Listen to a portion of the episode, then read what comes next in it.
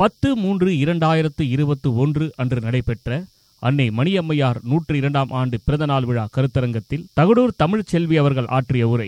அன்னை மணியம்மையாரின் 102ஆம் ஆண்டு பிறந்தநாள் விழாவில் இங்கே சிறப்பாக தலைமையேற்று நடத்தி கொண்டிருக்கின்ற வணக்கத்திற்குரிய நம்முடைய குடும்பத் தலைவர் ஆசிரியர் அவர்களே, இந்த நிகழ்வில் எங்களையெல்லாம் வழிநடத்தி கொண்டிருக்கின்ற துணைத் தலைவர் ஐயா கவிஞர் அவர்களே, பிரச்சார செயலாளர் அம்மா அருள்மொழி அவர்களே மற்றும் தோழியர்கள் வீரமர்த்தினி அவர்களே, மதிவதனி அவர்களே, மணியம்மை அவர்களே, இறைவி அவர்களே, சுமதி அவர்களே மற்றும் இந்த நிகழ்வில் இங்கே கலந்து கொண்டுள்ள இயக்க குடும்ப உறவுகளே, அனைவருக்கும் வணக்கம்.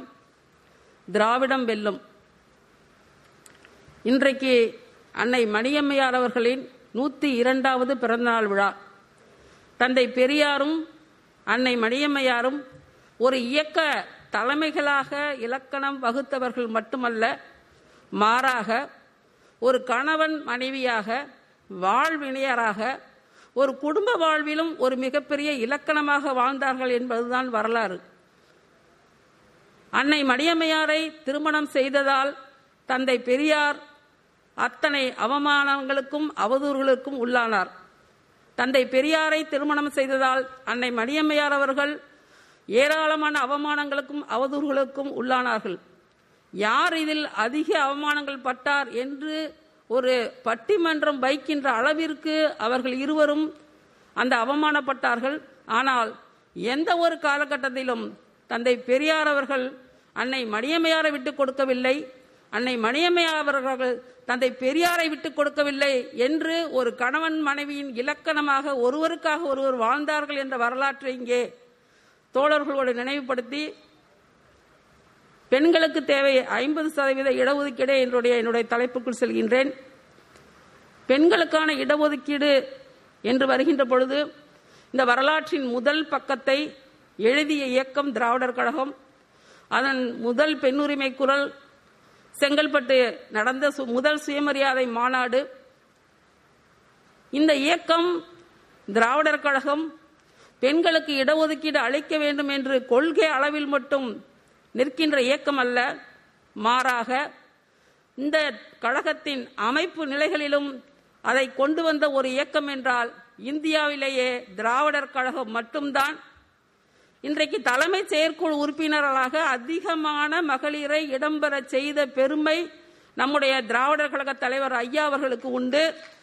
அதே போன்று பொதுக்குழு உறுப்பினர்களாக கிட்டத்தட்ட 32 மகளிருக்கும் மேலாக இந்த இயக்கத்தில் பணித்த பெருமையும் நம்முடைய தமிழர் தலைவர் ஐயா அவர்களுக்கு உண்டு என்ற அந்த வரலாறு திராவிடர் கழகத்திற்கு மட்டுமே இருக்கின்ற வரலாறு.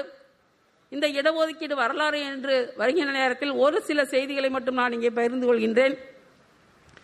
பஞ்சாயத்து தேர்தல், உள்ளாட்சி தேர்தல்களில் இன்றைக்கு வெற்றிகரமாக நடைபெற்றுக் கொண்டிருக்கின்ற அந்த பெண்கள் இடஒதுக்கீடு என்பது நம் மறைந்த மேனால் இந்திய பிரதமர் ராஜீவ்காந்தி அவர்களால் பஞ்சாயத்து ராஜ் என்ற சட்டம் மூலமாக 33% இடஒதுக்கீடு அங்கே பெண்களுக்கு வந்தது.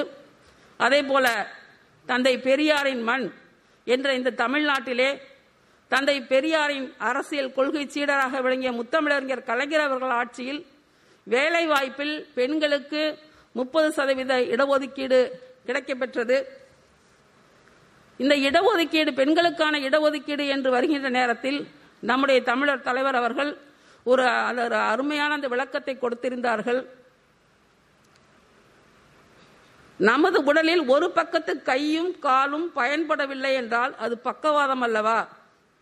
சமுதாயத்தின் ஒரு பகுதி பெண்கள் உரிமை மறுக்கப்பட்டு செயலிழப்பது சமுதாய பக்கவாதமே, சோசியல் பேராலிசிஸ் என்று சொல்லப்படுகின்ற அளவிற்கு அது ஒரு சமுதாய பக்கவாதமே என்று ஐயா அவர்கள் குறிப்பிடுகிறார்.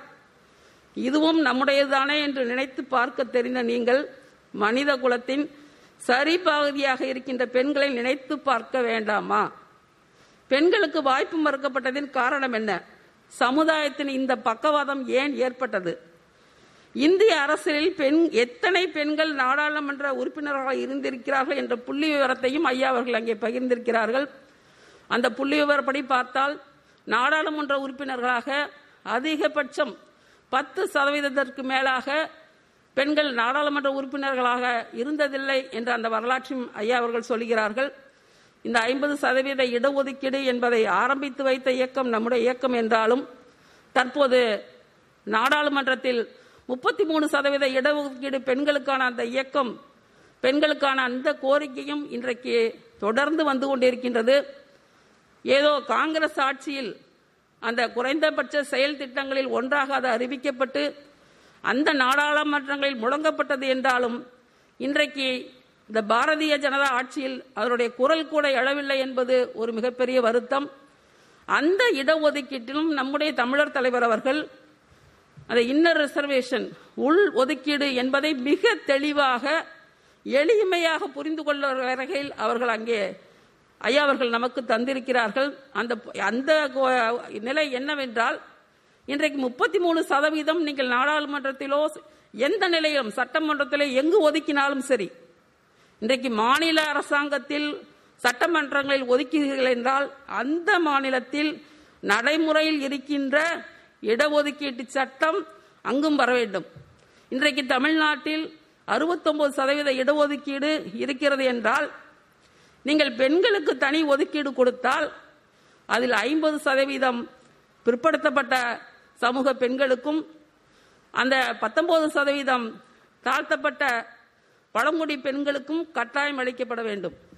அதே போன்று நீங்கள் மத்தியிலே நாடாளுமன்றத்திலே இடஒதுக்கீடு கொடுக்கிறீர்கள் என்றால் அந்த 33%ல் 27% பிற்படுத்தப்பட்ட பெண்களுக்கும் 22.5% அந்த தாழ்த்தப்பட்ட பழங்குடி பெண்களுக்கும் ஒதுக்க வேண்டும் என்று அந்த சரியான குரலை கொடுத்திருக்கின்ற ஒரே இயக்கமும் ஒரே அமைப்பும் ஒரே தலைவரும் நம்முடைய தமிழர் தலைவர் ஐயா அவர்கள்தான்.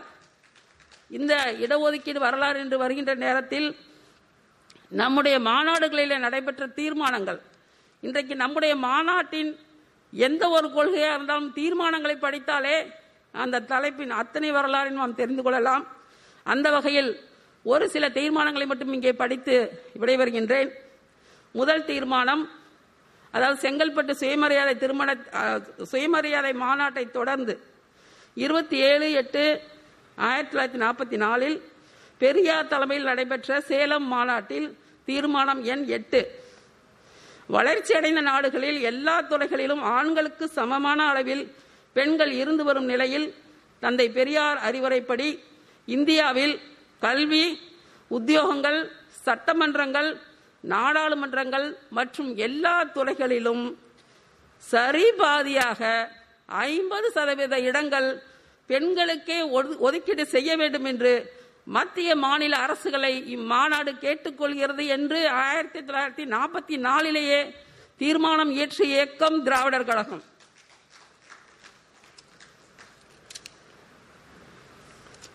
தொடர்ந்து 29/6/1999 ஊத்தங்கரையில் நடைபெற்ற பாலியல் நீதி மாநாடு, அந்த மாநாட்டை மிகச் சிறப்பாக நடத்திய பெருமை இங்கே வருகை தந்திருக்கின்ற அம்மா பார்வதி அவர்களுக்கு உண்டு.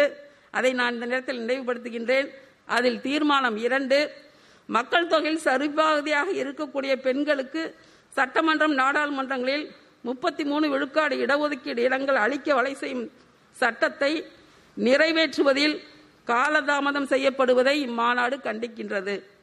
தற்போது நடைமுறையில் உள்ள தாழ்த்தப்பட்ட பிற்படுத்தப்பட்ட மக்களுக்கான இடஒதுக்கீட்டையும் உள்ளடக்கி இச்சட்டத்தை வரும் நாடாளுமன்ற தொடரிலேயே நிறைவேற்றுமாறு ஐக்கிய முன்னணியும் மற்ற அனைத்து கட்சிகளையும் இம்மாநாடு கேட்டுக்கொள்கிறது. தொடர்ந்து பட்டுக்கோட்டையில் நடைபெற்ற 2003 நடைபெற்ற திராவிடர் கழக பகுத்தறிவு இன எழுச்சி மாநாட்டில் பெண்களுக்கு உள் ஒதுக்கீடுடன் கூடிய 33% இடஒதுக்கீடு சட்டம் உடனடியாக நிறைவேற்றப்பட வேண்டும். சட்டமன்றம், நாடாளுமன்றங்களில் உள் ஒதுக்கீடுடன் கூடிய 33% இடஒதுக்கீட்டுக்கான சட்டத்தை நிறைவேற்றாமல் நொண்டி சமாதானங்களை சொல்லிக்கொண்டு காலம் கடத்தும் மத்திய அரசின் போக்கை இம்மாநாடு வன்மையாக கண்டிக்கிறது என்று தீர்மானம் இயற்றப்பட்டிருக்கின்றது. தொடர்ந்து சென்னையில் நடைபெற்ற திராவிடர் கழக தலைமை செயற்குழுவில் பெண்களுக்கு நாடாளுமன்றம் மற்றும் சட்டமன்றங்களில் 33% தரும் சட்டம் இயற்றப்படுவதை தள்ளி போடுவது கண்டிக்கத்தக்கதாகும். தாழ்த்தப்பட்டோர், மலைவாழ் மக்கள், மிகவும் பிற்படுத்தப்பட்டோர், சிறுபான்மையினர் ஆகியோருக்கு உள் ஒதுக்கீடு அளித்து பெண்களுக்கு ஒதுக்கீடும் தரும் சட்டத்தை நிறைவேற்ற அனைத்து முயற்சிகளையும் விரைந்து மேற்கொள்ள வேண்டுமென்று மத்திய அரசை இக்கூட்டம் கேட்டுக்கொள்கிறது என்று தீர்மானம் இயற்றப்பட்டிருக்கின்றது. தொடர்ந்து திருப்பூரில் நடைபெற்ற திராவிடர் எழுச்சி மாநாட்டில் உள் ஒதுக்கீடுடன் கூடிய 33% இடஒதுக்கீட்டை மேலும் காலதாமதம் செய்யாமல் சட்டமாக்க வேண்டுமாய் இம்மாநாடு மத்திய அரசை வலியுறுத்துகிறது. ஜாதிய மனப்பான்மை உள்ள ஒரு சமூக அமைப்பில் பெண்களுக்கு உள் ஒதுக்கீடு என்பது மிகவும் அவசியமானது என்பதை இந்த மாநாடு சுட்டிக்காட்டுகிறது. அடுத்ததாக 4/1/2006 சென்னையில் நடைபெற்ற சுயமரியாதை இயக்க 80ஆம் ஆண்டு நிறைவு பெருவிழாவில் மக்கள் தொகையில் சரிபாதியாக இருக்கக்கூடிய பெண்களுக்கு கல்வி, வேலைவாய்ப்பு, உள்ளாட்சி, நாடாளுமன்றம், சட்டமன்றம் இவற்றில் 50% இடஒதுக்கீடு செய்ய சட்டம் இயற்ற வேண்டும் என்று மத்திய அரசை மாநாடு வலியுறுத்துகிறது. என்று இன்னும் நிறைய தீர்மானங்கள் இருக்கின்றன. நேரத்தின் அருமை கருதி இந்த தீர்மானங்களோடு நிறைவு செய்கின்றேன். பெண்களுக்கு ஒரு உரிமை என்றால் அதனை தட்டி கேட்கின்ற ஒரே இயக்கம் திராவிடர் கழகம். திராவிடர் கழகம் தானே என்று சொல்லி வாய்ப்புக்கு நன்றி கூறி முடிக்கின்றேன். திராவிடம் வெல்லும், திராவிடமே வெல்லும். வணக்கம், நன்றி.